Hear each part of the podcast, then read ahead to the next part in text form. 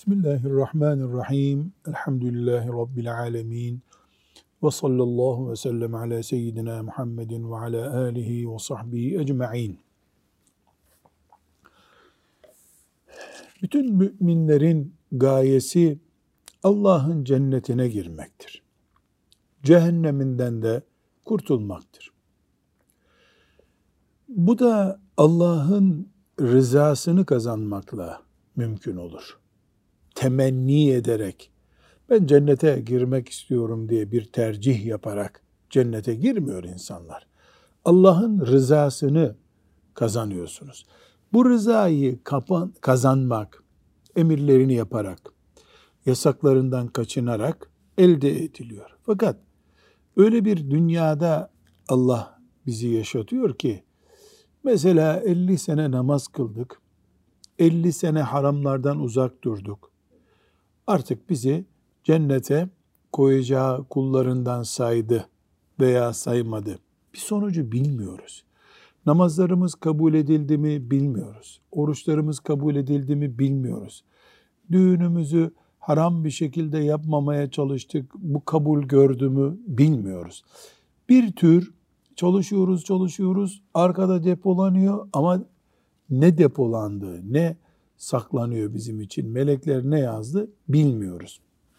Bu bilmiyor oluş noktamız şeytan için iyi bir gıdıklama zeminidir. Madem kıldığım namazları kabul etti mi Allah diye bir bilgim yok benim. Şeytan yok kabul etmemiştir. Sen boşuna kıldın diye bir saldırı getirebilir. Biz buna inanıp da boşuna ben kılıyorum, kabul etmiyor Allah gibi bir evhama kapılırsak e, kendi bindiğimiz dalı kesmiş oluruz. Kendimize zarar vermiş oluruz. Ve yanlış bu. Yani Allahu Teala kabul etmedi benim yaptıklarımı. Beni cehenneme koyacak diye düşünmek doğru değil. Neden doğru değil? E bilmiyoruz ki kabul etmediğini. Abdestli kıl namazı dedi, abdestli kıldık. Kıbleye dön dedi, kıbleye döndük. Fatiha'yı oku dedi, Fatiha'yı okuduk. Dediklerini yaptık Allahu Teala'nın. Biz geride bana bir şey kalmadı. Benim Allah kabul etmemiştir diye bir zan üretmem kafadan olur, yanlış olur. Aynı şekilde ben namaz kıldım otomatik cennetlikim demek de yanlış olur. Nedir? Ulemamız, alimlerimiz ne tavsiye ediyorlar? Korku ile umut arasında dengeli olmak gerekiyor diyorlar. Yani mümin acaba hata etmiş olabilir miyim diye bir endişe de taşımalı. Benim Rabbim bana mağfiret eder. Ben becerebildiğimi yapıyorum diye de bir umut taşıması lazım. Uçsuz bucaksız sınırsız bir umut bir hayaldir. E, gerçekçi değil. Evhama dönüşmüş bir korkaklık da yani sanki Allahu Teala hiç merhamet etmeyecekmiş gibi düşünmek de şeytanın işine gelir. Bu sebeple bizde cehennemden korkmakla ilgili endişe olduğu kadar cennete girmekle ilgili de umut olmalı. Bu denge tam olarak Müslümanlıktır. Bu denge bozulduğu zaman yani kuru bir umut ve çökerten bir korku olduğu zaman elimizdeki Müslümanlık gider. Yaptıklarımızı biz bile e, boşa geçirmiş ol, olarak görürüz yani bindiğimiz dalı kesmiş oluruz. Neuzu billahi teala. Nebevi rahmetullahi aleyhi bu bölümde Allahu Teala'dan umut var olmayı yani beni Rabbim mağfiret eder, beni cennetine koyar, ben rızasını kazanan kullardan olurum diye umut bağlamayı bize aşılayan ve örnek olaylardan oluşan hadisi şerifler getirmiş. Çok önemli bir bölüm bu bölüm. Yani mümin umutsuz kalmayacak. enerjisiz kalmayacak demek gibi bu. Ne enerji çarpmasına uğrayacağız ne de enerji seviyemiz aşağılara düşerek hareketsiz hale getirecek. Ortasını bulacağız. Ee, bununla ilgili 20'den fazla hadisi şerif almış buraya. Bu hadisi şeriflerden her birinden farklı bir mesaj çıkacak bize. Şu noktaya dikkat edeceğiz. Umudumuz güçlü olsun diye. Her zamanki gibi tabii Peygamber Efendimizin hadisi şeriflerinin aleyhissalatu vesselam en önemli özelliklerinden biri bir satırın içinde vereceği birden fazla mesajlar çıkar. Şimdi mesela bu hadislerden umutla ilgili bilgiler alacağız ama başka konularda çıkacak. Hepsinden de inşallah istifade edeceğiz. Önce ayeti celileler almış Nebevi rahmetullahi aleyh. Bu ayetleri e, okuyalım. Yani önce hangi ayetleri getirmiş buraya? Ümit var olacağız. Allah'tan umudu kesmek yok. Müslüman umutsuz olmaz. Son dakikasında da umutlu, hacca giderken de umutlu, hatta günah işleyip günahından tövbe ettiği zaman da umutludur mümin. Umut bizim enerjimiz. Bunu Zümer suresinin 53. ayetinin mealinde Hafız Salih okuyalım. De ki, ey nefislerine karşı haksızlık yapmakta aşırı giden kullarım, Allah'ın rahmetinden ümit kesmeyin. Allah bütün günahları bağışlar. Çünkü o bağışlayıcıdır, merhametlidir. Evet. Allah'ın rahmetinden umut kesmeyin diye emretmiş Allahu Teala. Emretmiş. Dolayısıyla bu emri çok açık Allah'ın. Nefislerine karşı haksızlık yapanlar ne demek? Yani kendi kendini cehenneme hazırlayanlar demek. Ya da ne demek? Günahkarlar demek. Ey günahkar kullar diye de anlayabiliriz bunu. Yani Allah'ın e, azabını hak görüyorsunuz, rahmetini de hak görün. Allah suç işleyeni azap ettiği gibi tövbe edenin de tövbesini kabul ediyor. Bunu da unutmayın demek oluyor ayeti celile. Sebe suresinin 17. ayetinden almış. Biz nankörlük edenden başkasını cezalandırır mıyız? Ne demek? Nankör olmayan kul cezalandırılmaz demek. E nankör kimdir? allah Teala'nın nimetlerini yok kabul eden, şeriatını yok sayan nankör odur. Evet. Bir sonraki e, ayeti celile Taha suresinin 48. ayeti mealini okuyalım. Gerçekten bize vahyolundu ki azap yalanlayan ve yüz çevirenleredir. Azap. Yani Allahu Teala'nın cehennemi Allah yoktur haşa. Şeriatı yoktur. Namaz yoktur. Oruç yoktur. Faiz serbesttir. Diyenlere ceza var. E mümin yanlış iş yaparsa e, tövbe kapısı açık. Tövbe eder. Biiznillahü Teala tövbesinden kurtulur. Kafir yani cehennem yoktur, cennet yoktur diyen ve böylece kafir olan birisinin tövbesi yok mu? Var tabi. Onun tövbesi de ne? İman edecek. İman edince Allahu Teala geçmişini mağfiret buyuruyor. Ve bu konudaki adeta temel kanunu Allahu Teala A'raf suresinin 156. ayetinde koymuş. Rahmetim her şeyi kuşatmıştır. Ve rahmeti vesiat külle şeyin. Allah rahmetim her şeyi kuşattı buyuruyor. Rahmetim her şeyi kuşattı. Ne demek her şeyi kuşattı? Yani Allah'ın affetmeyeceği bir şey yok tövbe etmiyor ediyorsan eğer. Allahu Teala'nın rahmet etmeyeceği kulu yok. Hayvanlar bile Allah'ın rahmetinden istifade ediyorlar. Dereler öyle şakırdıyor. Dağlar Allah'ın rahmetinin gereğidir. Her halükarda mümin Allah'ın rahmetiyle her şeyi kuşattığı bir dünyada yaşadığını bilecek o rahmeti kazanmak için uğraşan kullarından olacak. Evet. Şimdi 413. hadisi şerife geldik. Bu hadisi şerifi e, hadis-i şerifin mealini dikkatlice dinleyeceğiz. Rahmetin, mağfiretin nasıl umut kaynağı olduğunu mümin insan için göreceğiz. Ubade İbn Samit radıyallahu anh'ten rivayet edildiğine göre Resulullah sallallahu aleyhi ve sellem şöyle buyurdu.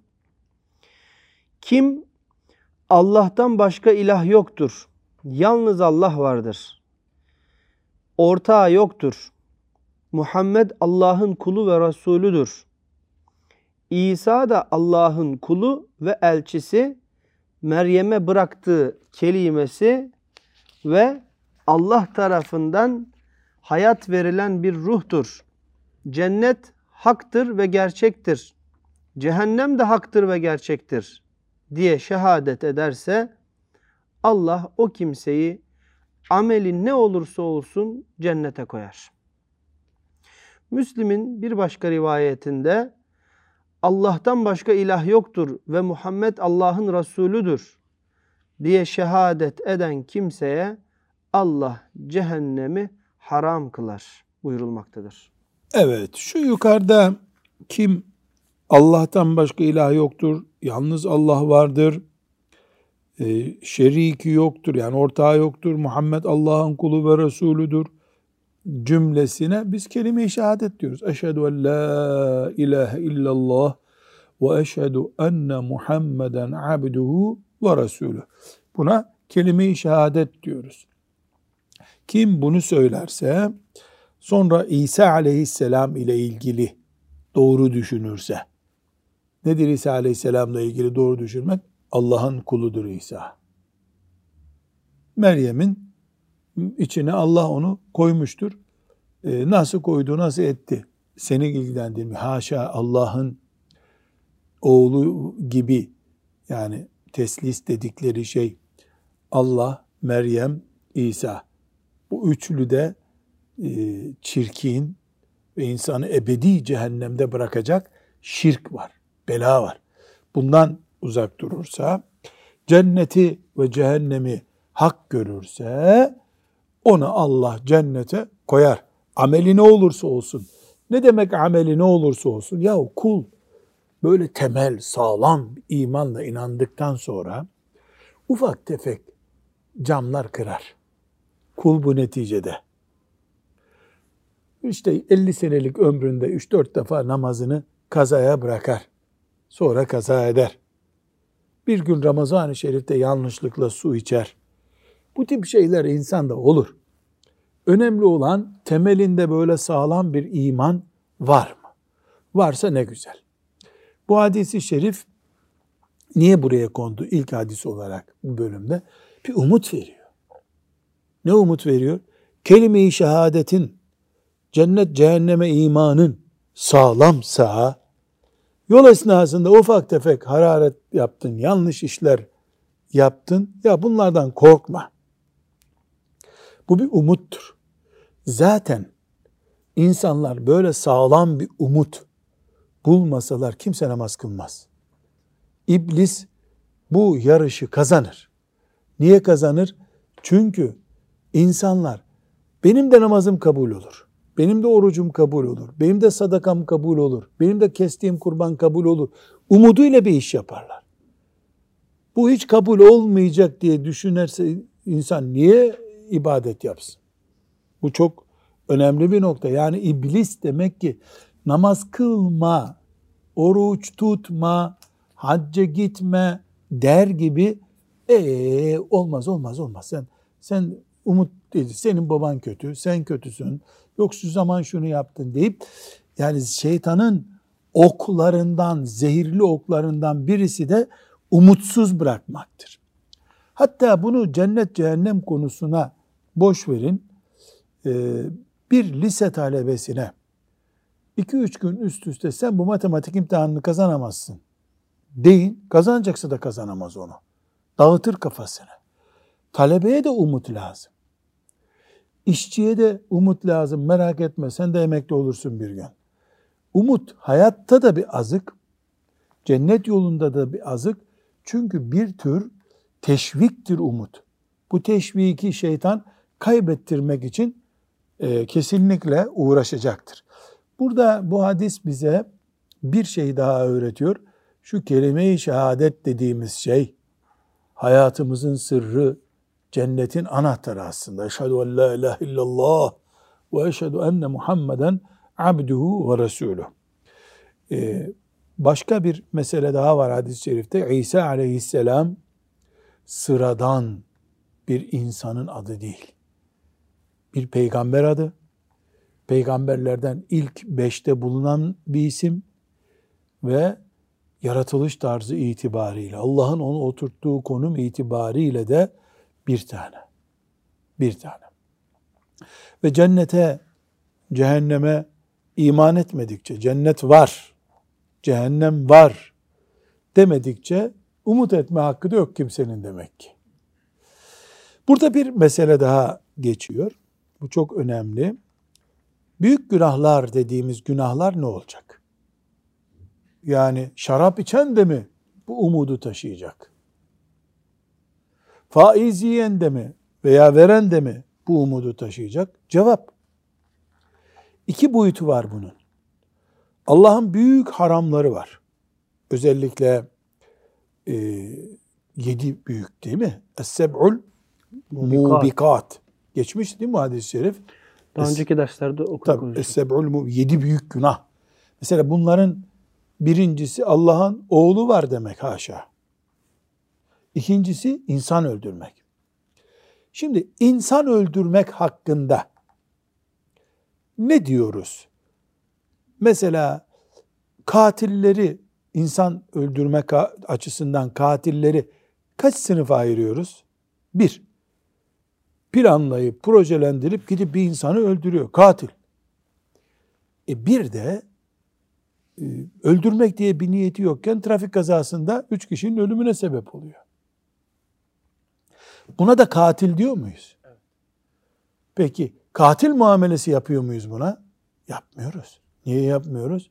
E bu bir katıl öldürme planı. Yapmadı ki bu.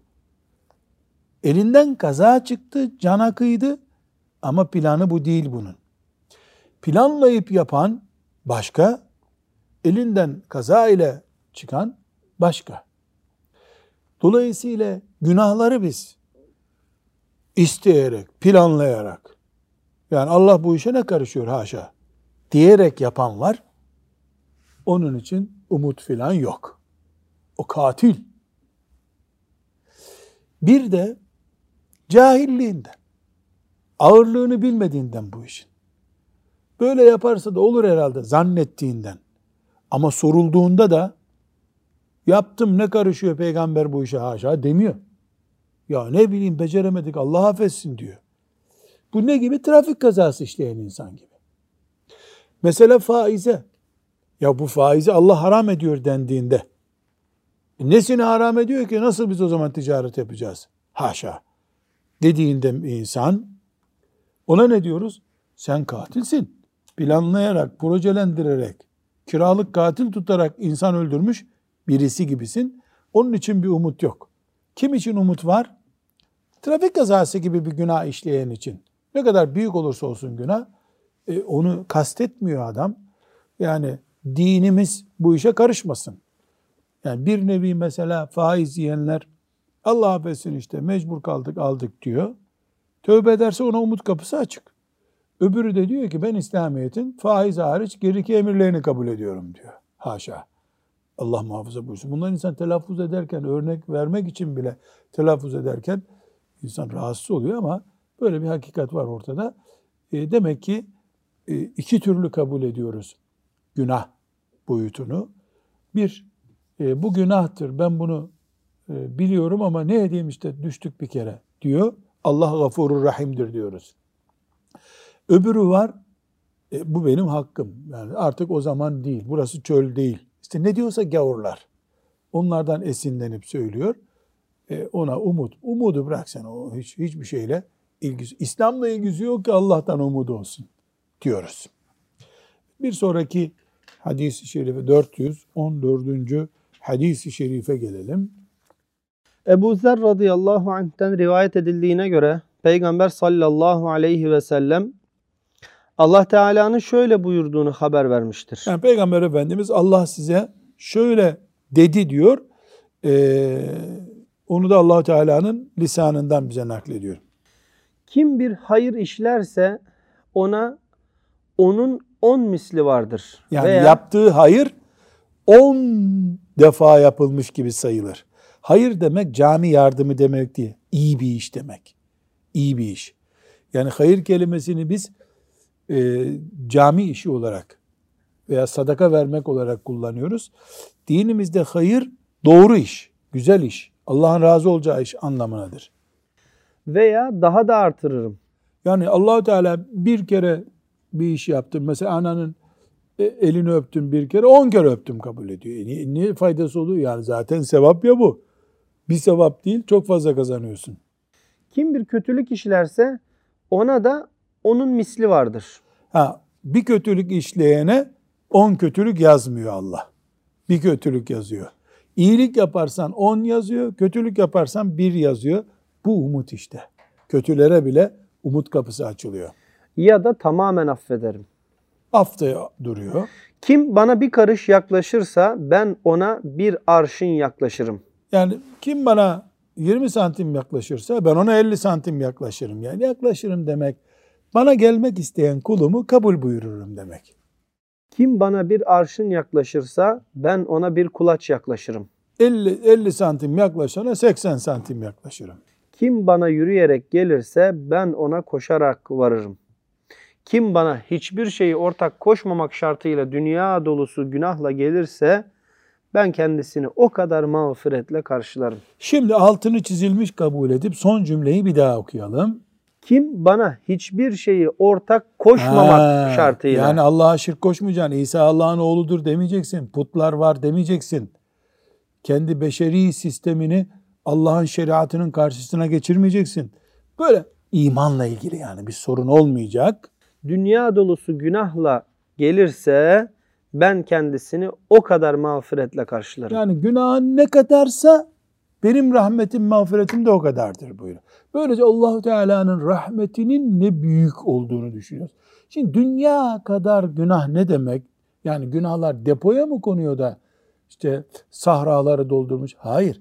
Dünyada işlenebilecek ne kadar günah var? İnsan öldürmek, işte hırsızlık yapmak, yalan söylemek, iftira etmek, zina etmek, kumar oynamak bin bir tane e, günah çeşidi var. Hepsini bile işleyip gelmiş olsan demek bu. Ne kadar bir ton günahla geliyorsa mesela bir kul, Allah onu ne kadar mağfiretiyle karşılıyor? Bir ton mağfiretle. Beş ton gelirse beş tonla karşılıyor. Bu da neyi gösteriyor? Allahu Teala'nın rahmetinin ne kadar büyük olduğunu, tevbe eden kullarına nasıl bir umut aşıladığını Allahu Teala'nın gösteriyor. Her şey sen istiyor musun ona bağlı.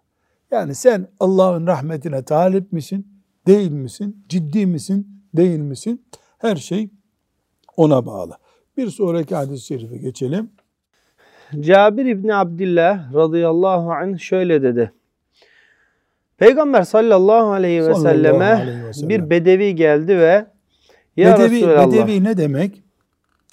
Şimdi e, bu kelimeyi güzel izah edelim. Bedevi köylü kelimesinin karşılığı değil. Bizde dağlı deniyor ya dağ adamı. Yani çünkü köy e, toprakla uğraşılan ama uygarlık olan yerdir. Şehir toprakla uğraşılmayan uygarlık olan yer. Yani bu durumda şehir var. Ondan biraz daha köylülük var. Ondan biraz daha dağ adamı var. Gerçi dağ adamı şu anda yok. Her yer köy oldu çünkü. Hatta her yer şehir oldu. Ama bizim eski literatürle Hasan Hoca ile bizim konuştuğumuz zamanın diline göre dağ adamı deyimi selam vermeden girer. Çamurlu ayakkabısıyla halıya basar. Hiç böyle oturmuş. Köy, köy denince bizde köylüler daha efendidir de şehirliden. Yani dikkat eder, konuşması üstü başı düzgündür. Efendimiz sallallahu aleyhi ve sellemin zamanında şehir vardı. Mekke, Medine şehirdi. Köyler de vardı. Bir de sahralarda yaşayan bedeviler vardı. Hiç adam insan görmemiş. Dağ adamı, tam dağ adamı işte oturmasını kalkmasını bilmiyor. Hey diye konuşmaya başlıyor. Kovboy.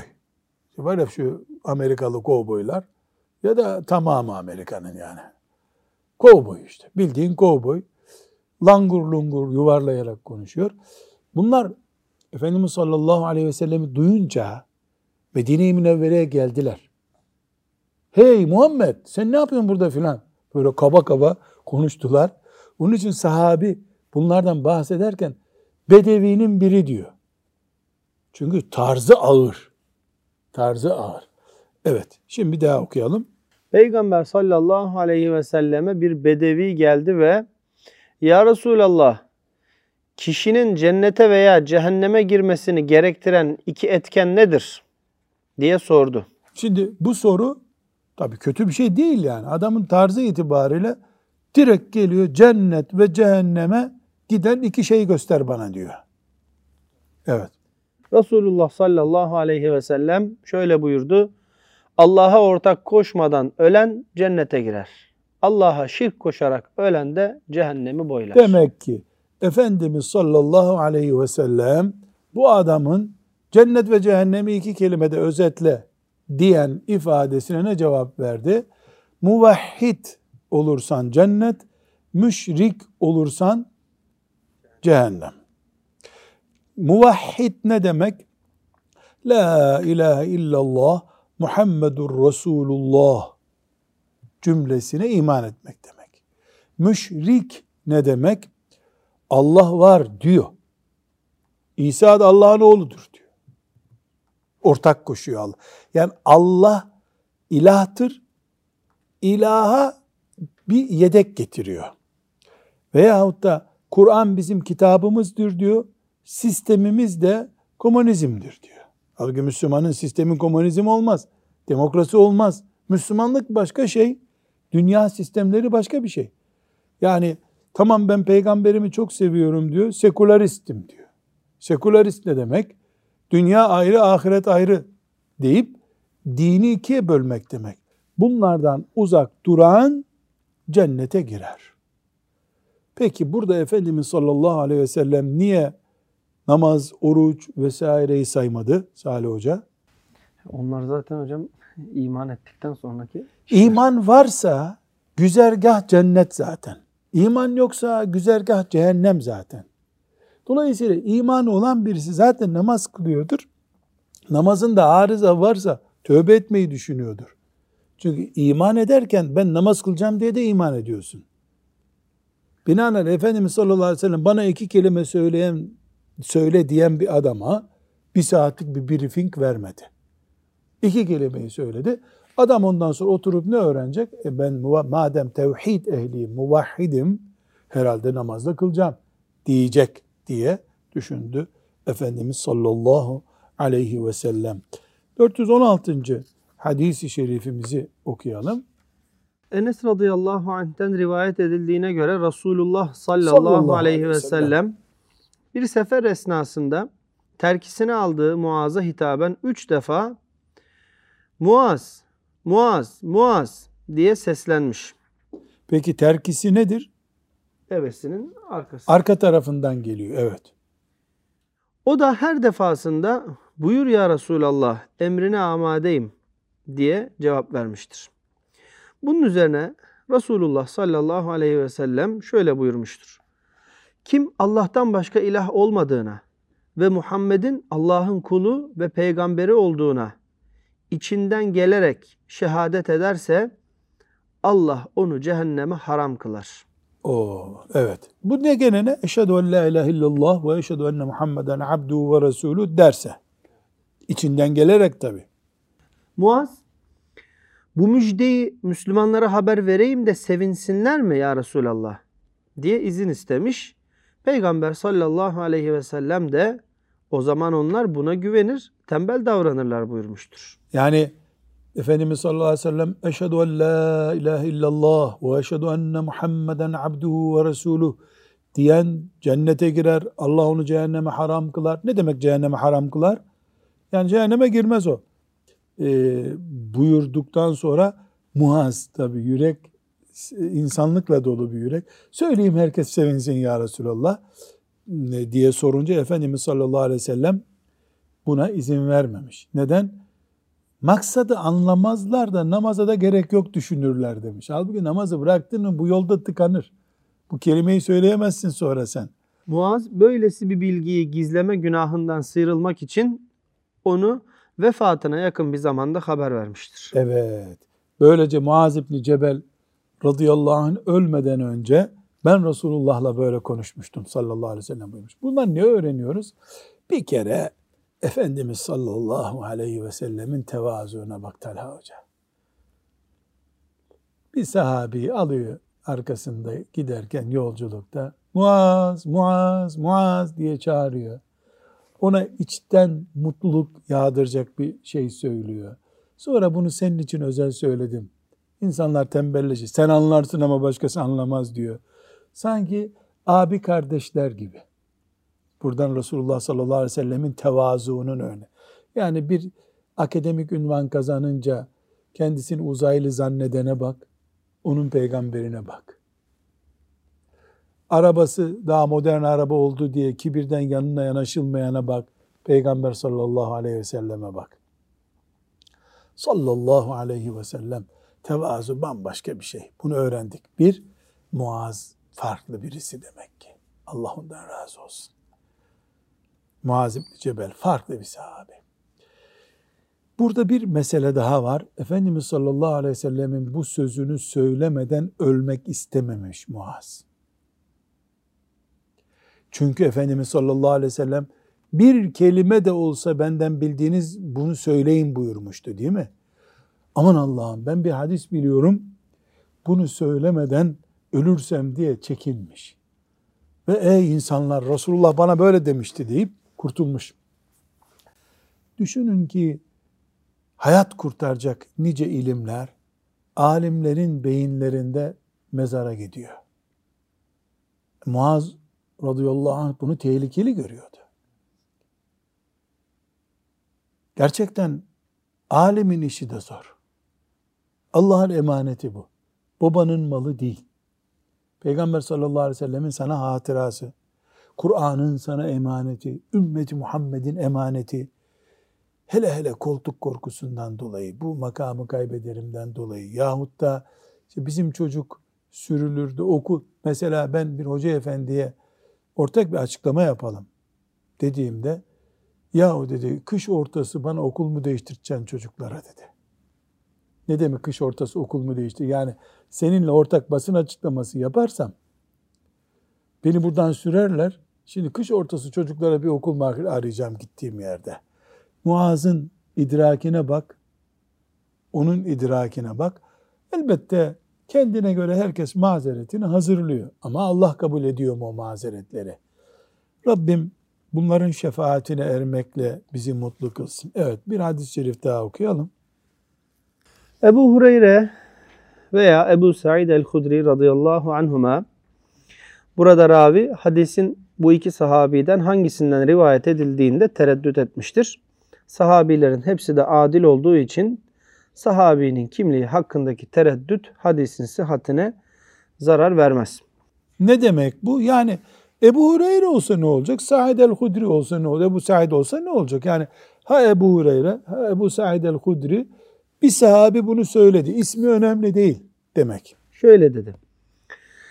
Tebuk gazvesinde şiddetli açlık çektikleri için sahabiler Tebuk gazvesi Efendimiz sallallahu aleyhi ve sellemin katıldığı son gazvedir. 9. yılda değil mi? E, Mekke'nin fethinden sonra son gazvedir. E, 50 gün sürdü. Çok şiddetli, kalabalık, 40 bin sahabeye yakın olduğu rivayet ediliyor. E, bir miktar açlık çekildi. Evet. Ya Resulallah izin verseniz de develerimizi kesip yesek ve iç yağ elde etsek. Ne demek develerimizi kesip yesek? E, bineklerini kesiyorlar. yani sonra yürüyecekler.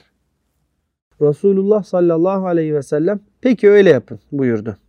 Evet madem öyle aç kaldık kesin bakalım. Derken Ömer radıyallahu anh geldi ve şöyle Peki dedi. bu iç yağ ne işe yarıyor?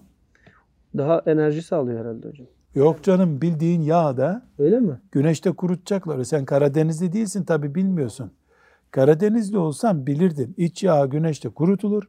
Tuzlanır güzelce. Yemek oluyor sonra. Ondan sonra kara lahanaya katarsın onu. Yediği tek kara lahana olduğu için iç yağ ile o piştiği zaman da evde bir koyun pişti zannedersin. Halbuki bir parmak kadar iç yağ katılmış olur. Hala Karadeniz'in böyle eski e, yöresel ürünlerini satan mağazalarda böyle asılı olur. Çuvallarda falan olur. Dükkanın önünden geçemezsin. Burası derici dükkanı gibi kokar. İç yağ yani başka türlü yolculuğa zeytinyağı mı götüreceksin devenin üstünde? Ne yapıyorlar? Bir böyle bir çorbanın içine koyuyorlar. Ondan tuzlu kurutulmuş olduğu için 5 sene 10 sene gidiyor öyle. Sıcak suyu yemeği görünce de gevşiyor, eriyor. Bu işkembenin hayvanın işkembesinin etrafında olur bu. Hayvanın her yerinde mesela but yağında olmaz. O, o şimdi atılıyor. Çünkü kullanılmıyor. Sadece kavurmalarda kullanılıyor. Kavurma yağı. Bu da aşçılık bilgisi olsun. Yani ashab-ı kiram Allah onlardan razı olsun. Yağ ihtiyacını böyle karşılıyorlardı. Derken Ömer radıyallahu anh geldi ve şöyle dedi. Yani bu olay oldu. Tamam kesin hayvanları buyurdu Efendimiz. Ya Resulallah eğer sen develeri kesmelerine izin verirsen orduda binek azalır. Fakat isterseniz onlara ellerinde bulunan azıklarını getirmelerini emrediniz ve sonra da ona bereket vermesi için Allah'a dua ediniz. Umulur ki Allah bereket ihsan eder. Şimdi kıtlık var. Orduda ne? Ordu 40 bin kişi. Herkesin işte çuvalları var. Çuvalında ekmekler vardı, buğday vardı, un vardı. Orada dövüş yemek yapıyorlardı. Bu yolculuk 40 gün sürünce yaklaşık sonra da 10 gün kaldı. Bitti. Bitince mesela benim şeyimde bir ekmek yapacak kadar buğday kalmadı artık. Un kalmadı. Seninkinde yağ kalmadı. Seninkinde işte filanca malzeme kalmadı. Ömer ne diyor radıyallahu? Böyle bu hayvanları kesip ortada kalacağız biz. Onun yerine ya Resulallah herkeste ne kadar kaldıysa mesela bir avuç kaldığı için ekmek olmaz diyorsun sen. Sen getir sendeki bir avuç kocaman olsun. Sen de dua edersin Allah bereket verir diyor. Bireysel bakıldığında hakikaten bir şey kalmadı. Toplarsak bunları e sen de dua edersin buyurdu Efendimiz sallallahu aleyhi ve sellem. Evet devam. Bunun üzerine Resulullah sallallahu aleyhi ve sellem peki öyle yapalım buyurdu ve deriden bir yaygı getirtip serdede. Yaygı yani bir şey açtılar sofra bezi diyelim. Sonra da elde mevcut erzakın getirilmesini emretti. Herkes neyi varsa getirsin buyurdu. Askerlerden kimi bir avuç darı, kimi bir avuç hurma ve kimi de ekmek parçacıklarını getirdi. Yaygı üzerinde gerçekten pek az bir şey birikmişti. Ama buna rağmen gene bir şey birikmedi. 40 bin kişiden. Resulullah sallallahu aleyhi ve sellem bereket vermesi için Allah'a dua etti ve sonra kaplarınızı getirip bundan alınız buyurdu. Yani kap dediğine işte çuvallar neyle saklıyorlardıysa onları. Askerler kaplarını doldurdular. Öylesine ki doldurulmadık bir tek kap bırakmadılar. Sonra da doyuncaya kadar yediler. Yine de bir hayli yiyecek arttı. Evet bu ne sayesinde oldu? Efendimiz sallallahu aleyhi ve sellemin duasının mucize olarak tecelli etmesi sayesinde oldu. Bunun üzerine Resulullah sallallahu aleyhi ve sellem şöyle buyurdu. Allah'tan başka ilah olmadığına ve benim Allah'ın Resulü olduğuma şehadet ederim. Allah'ın birliğine ve Muhammed'in peygamberliğine şüphesiz inanmış olarak Allah'a kavuşmayan kimse cennete girmekten mutlaka alıkonur. Evet sorun da burada yani bu bizim bu hadisin buraya alınmasının sebebi bu. Efendimiz sallallahu aleyhi ve sellem kelime-i şehadetin oradaki ağırlığını bize tembih etmiş oluyor. Bu hadisi şerif evvela bir, Müslümanın hayatında istişare olur. Bunu anlatıyor. Geliyor bir sahabi bir sıkıntısını anlatıyor. Efendimiz sallallahu aleyhi ve sellem ona evet diyor. Ömer geliyor müdahale ediyor. Ya Resulallah diyor. Bu böyle olursa şöyle olur diyor. Kafadan kafaya, akıldan akıla farklılık olunca sonuç ortaya. Bu istişare önemli. Bu hadisi istişare bölümünde bulamayız. Ama istişare sonucu buradan çıkıyor. İki, Resulullah sallallahu aleyhi ve sellemin tevazuuna bak. Ömer biz açıklamamızı yaptık bir defa dese Ömer ona bir şey diyecek miydi? Ayağını öpüp gidecekti belki de. Ama tevazuya bak. Doğru Ömer öyle yapınız. Demin öyle yapınız buyurmuştu. Şimdi öyle yapınız. Büyük bir tevazu var burada. E, Efendimiz üçüncü mesele bu Tebuk gazvesi Resulullah sallallahu aleyhi ve sellemin bizzat kendisinin e, katıldığı son savaştır. Son gazve. Efendim, ondan sonra Efendimiz sallallahu aleyhi ve sellem Medine'nin dışına hac etmek için çıktı. Başka çıkmadı. Binaenaleyh Tebuk gazvesinin böyle bir hatırası. Dört, bereket bu ümmette örneklendirilmiş bir sonuçtur. Duada bereket getirir. Neden? Çünkü oradaki olay neydi? Küçücük birer avuç getirdikleri yerden birer çuval alıp gittiler. Ve bir hayvanın derisi ne kadar olur? Şöyle bir halı kadar bir şey olur en fazla değil mi? Oraya 40 bin kişinin eşyası konduğunda ne olacak burada yani? Fakat oradan çuvallarını doldurup kaplarını doldurup gittiklerine göre Efendimiz sallallahu aleyhi ve sellemin duasının bereketiyle orada bir mucize gerçekleşti. Demek ki bu ümmet berekete inanır. Bu berekete inanmayan zaten ayet hadisede inanmıyor demektir. Ve beş, Allah'tan umutlu yaşamak Müslümanlık gereğidir. Altı, Müslüman düşündüğü şeyi söyleyen insandır. Başkasının düşüncesini dikkate alan insandır. Biz ümmetiz, şura yani istişare ümmetiyiz. Bu hadiste bunu ne yapmış oldu? Bize izah etmiş oldu. Sallallahu aleyhi ve sellem ala seyyidina Muhammedin ve ala alihi ve sahbihi ecma'in velhamdülillahi rabbil alemin.